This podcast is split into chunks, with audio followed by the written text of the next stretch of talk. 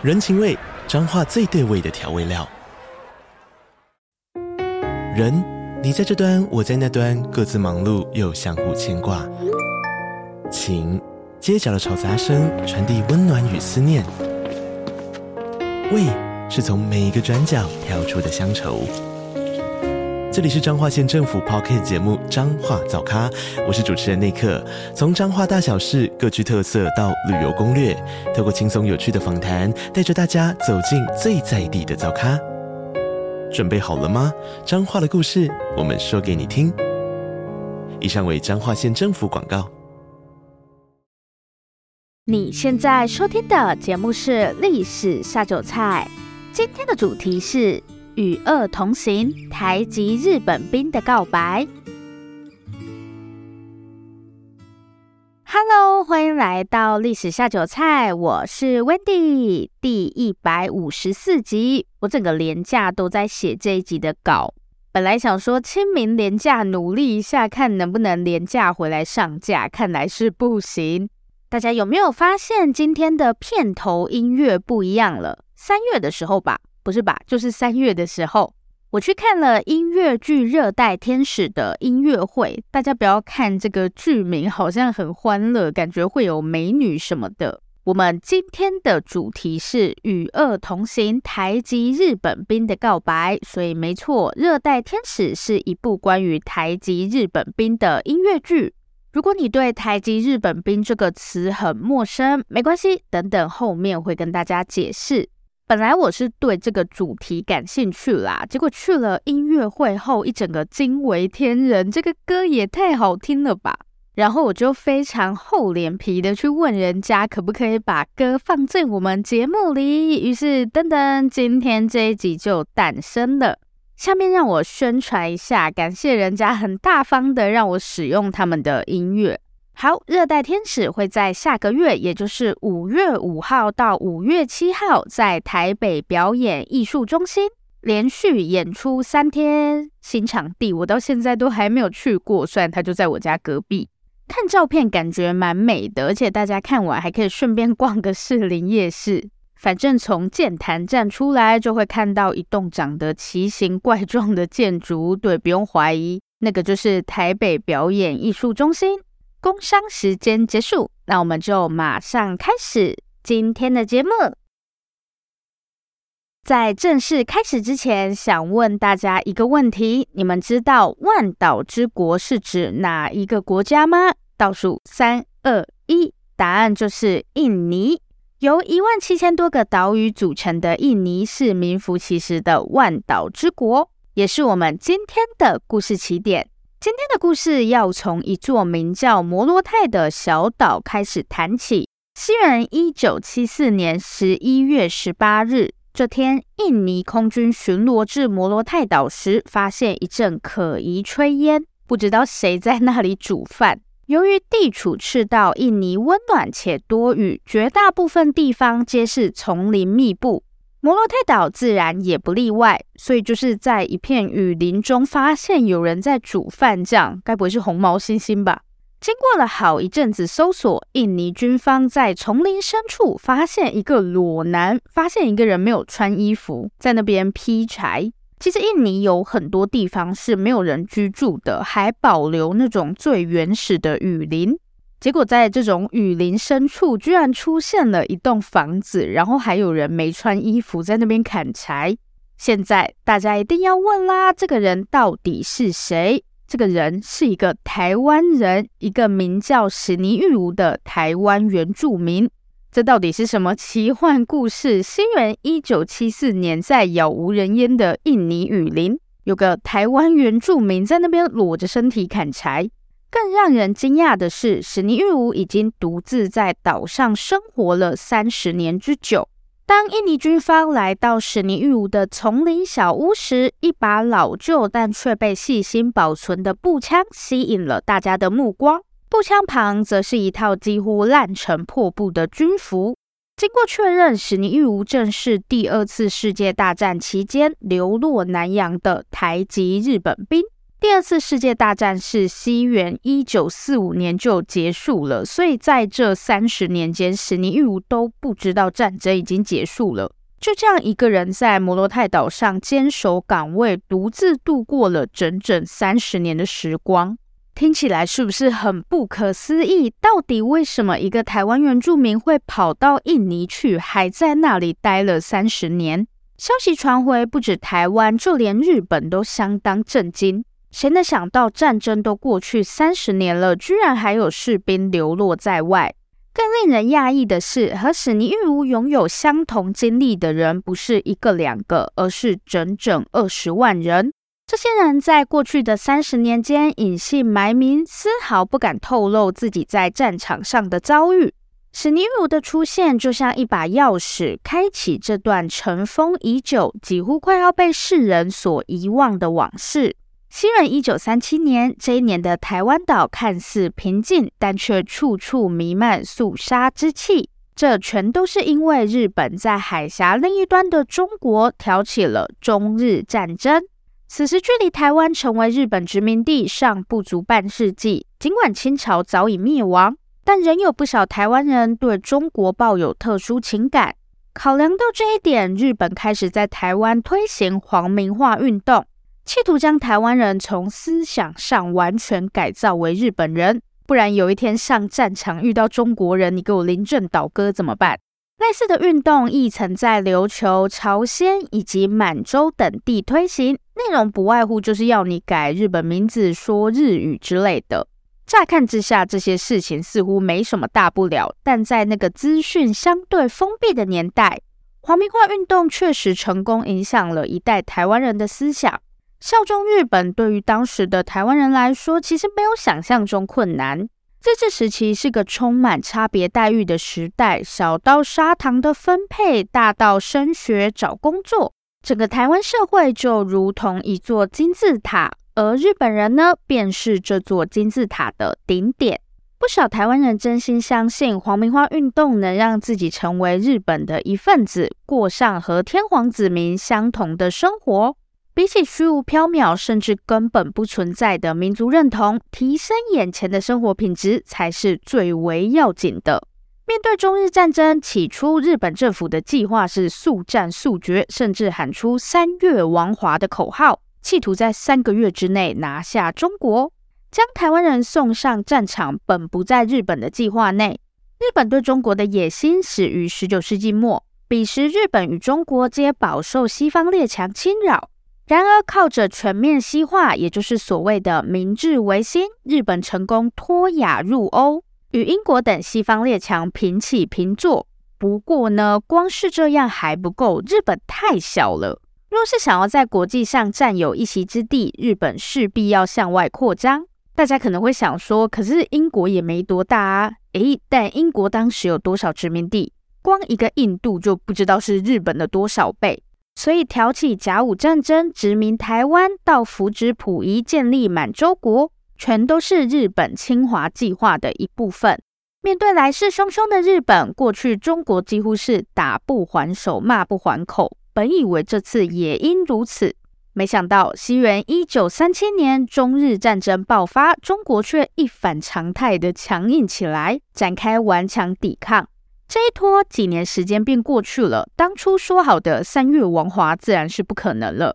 期间，希特勒率领德军进攻波兰，随着德国与日本结盟，中日战争亦扩大为第二次世界大战。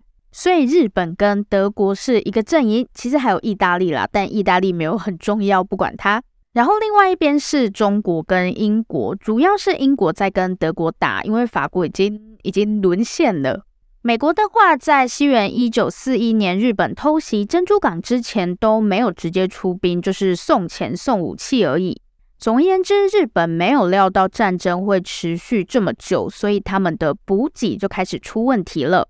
一方面是要解决补给问题，另一方面也是为了牵制英国跟美国。日本在东南亚又另外开了一条战线，视为太平洋战争。因为当时英国跟美国在东南亚都有殖民地，比方说英国的马来西亚、汶莱，还有美国的菲律宾。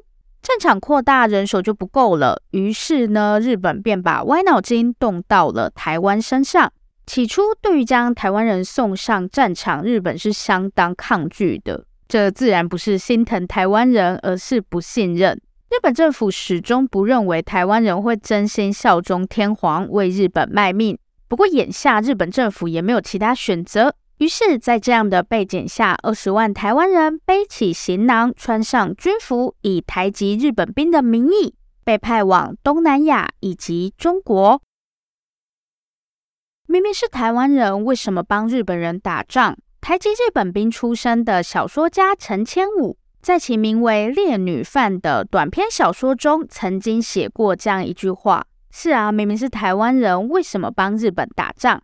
一种常见的说法是，台湾人都是被逼的。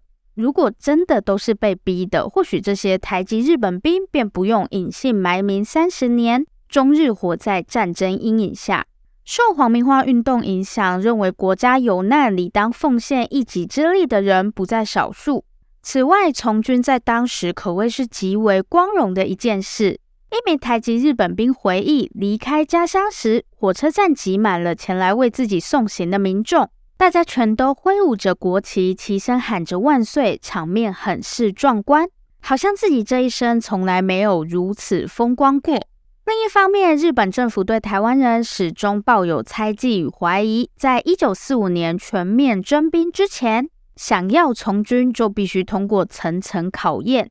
体能自然不用说，就连家世都是选拔条件。意思不是有钱人才能当兵，是说如果家里有人替日本政府工作，比方说当个警察什么的，这样会比较容易选上。况且这些家庭也多半认为自己吃的是国家的饭，关键时刻自然是要挺身而出。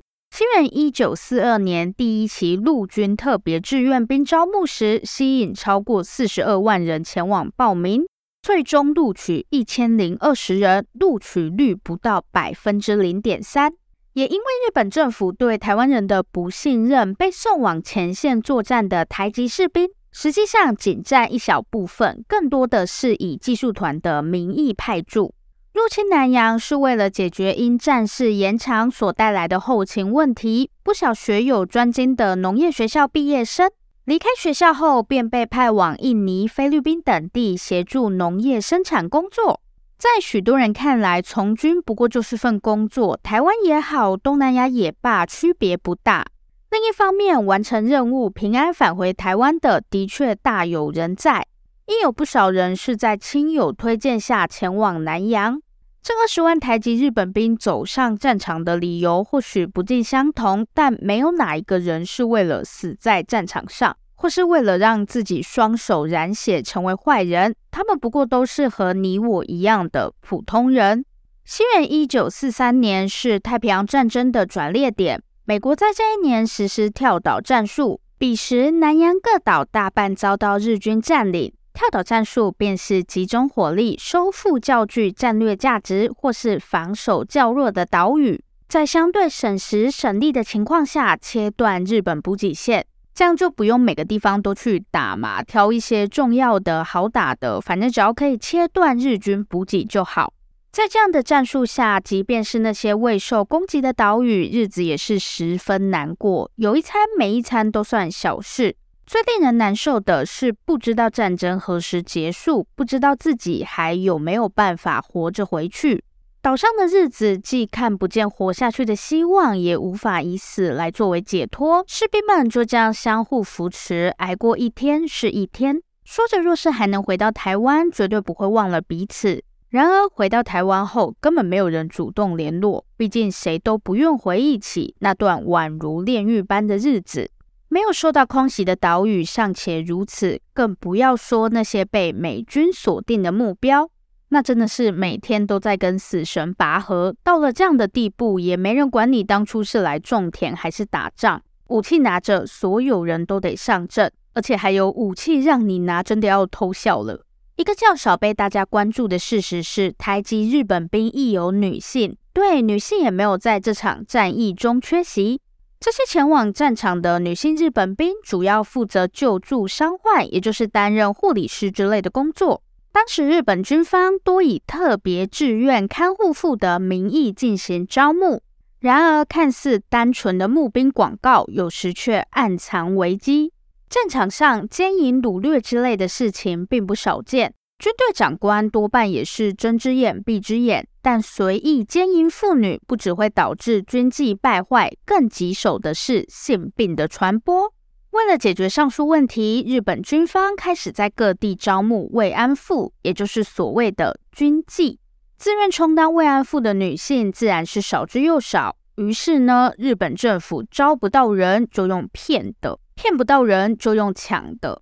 而且军方实际上根本不经手这些事。他们也知道传出去会有问题，所以都是直接外包。比方说邻居什么的，就会问你要不要去当看护妇。结果到了当地才发现，根本就是慰安妇。类似的情况也发生在军夫的招募上。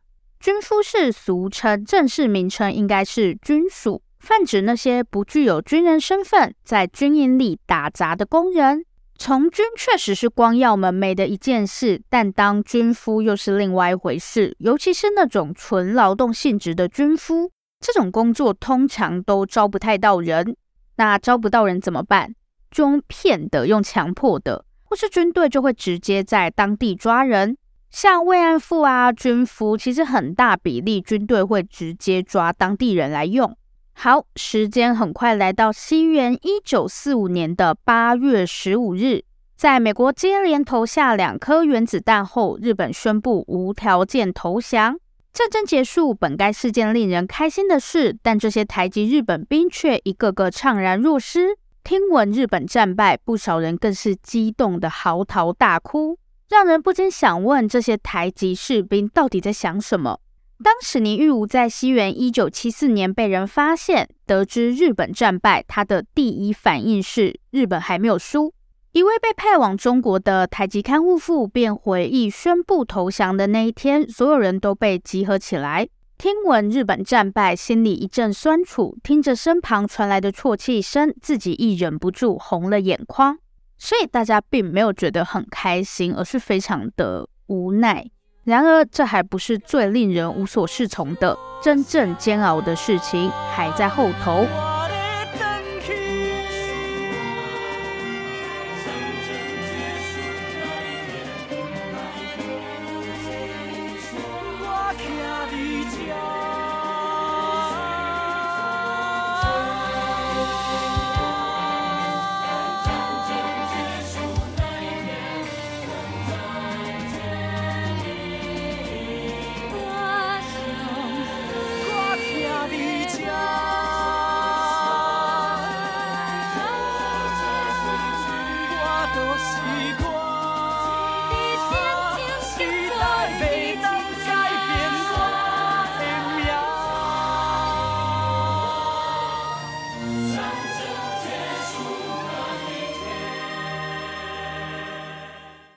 一九四五年六月八日，这时距离日本宣布无条件投降尚有两个月。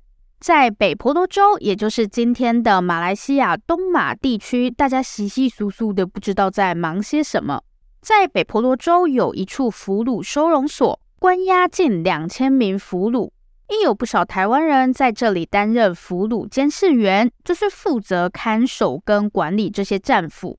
彼时岛上气氛相当紧张，这全都是因为以美军为首的盟军已经在北婆罗洲登陆。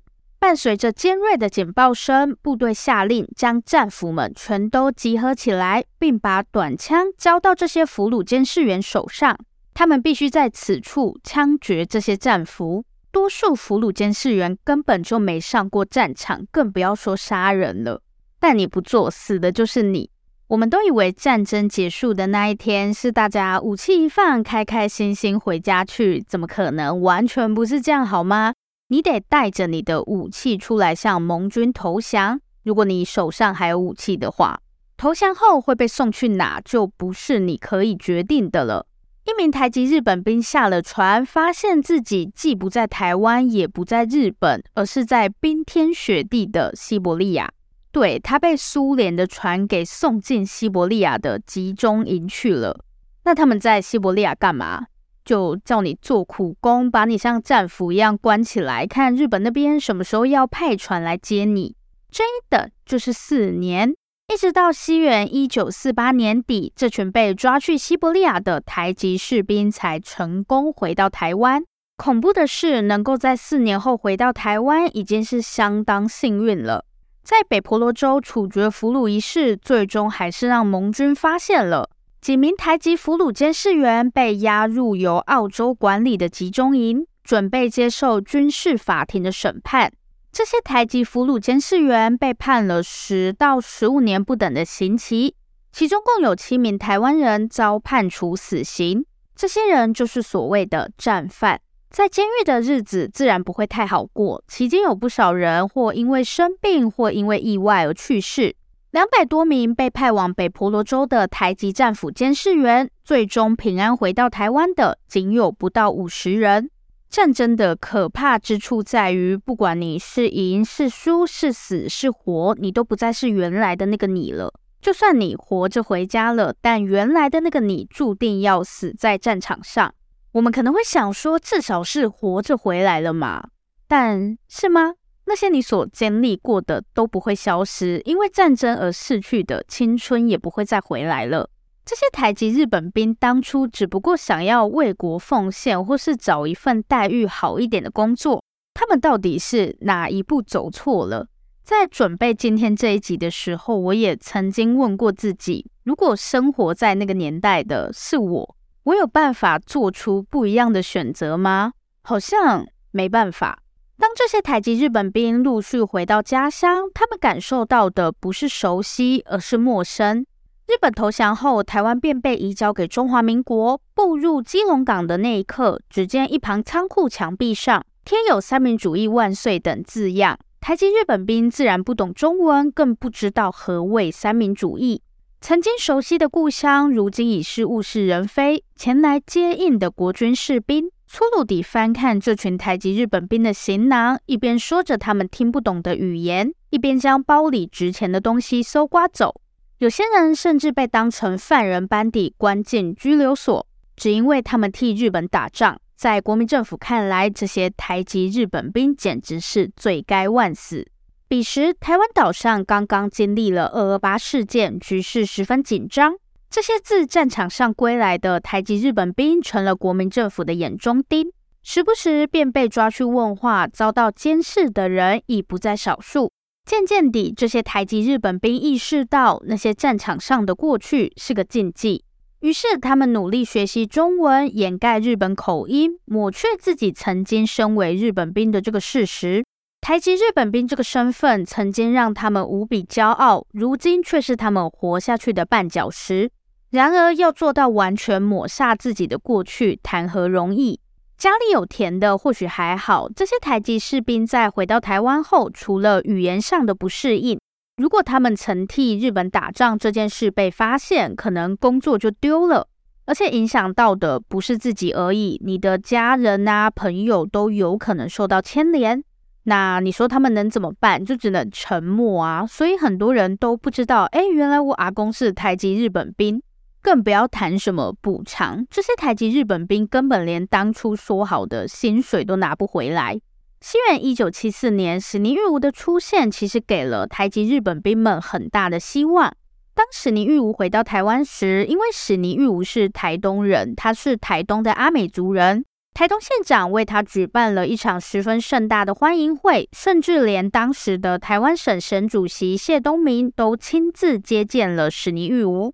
亦有不少人开始讨论起赔偿啊之类的问题，这让那些隐姓埋名三十年的台籍日本兵想着自己是不是也可以不用再躲躲藏藏。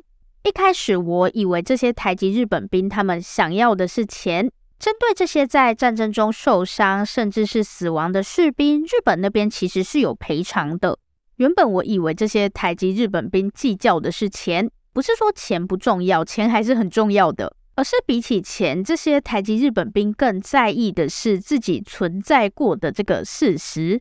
他们的诉求从来都是跟其他日本士兵拿到一样的补偿，有些人甚至根本不要补偿，只想把当初的薪水拿回来。一开始我真的不懂有钱不拿是什么操作，直到资料里一名台籍日本兵说道：“希望日本政府不要装作没这回事，不要抹杀他们曾经为日本卖过命的这个事实。”在许多人眼中，这群台籍日本兵是侵略者，是邪恶的刽子手。但就像前面提到的，没有哪一个人走上战场是为了让自己双手染血成为坏人。谁都可以怨恨他们、唾弃他们，唯独日本不行。对于上战场一事，这些台籍日本兵大多无怨也无悔，只求不要杀死三十年前的他们。那是他们的人生，也是他们活过的证明。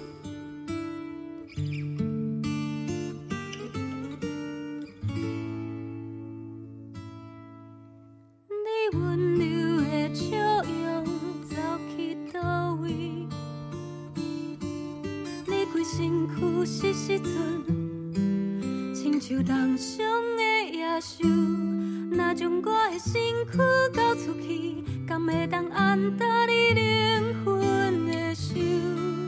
你若想要哭，目屎就放予流。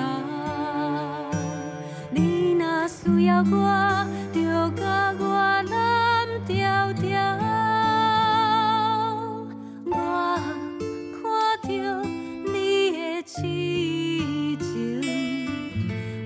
看到你的真心，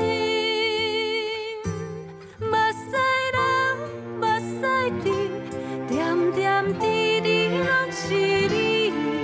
你会当哭，我无要紧。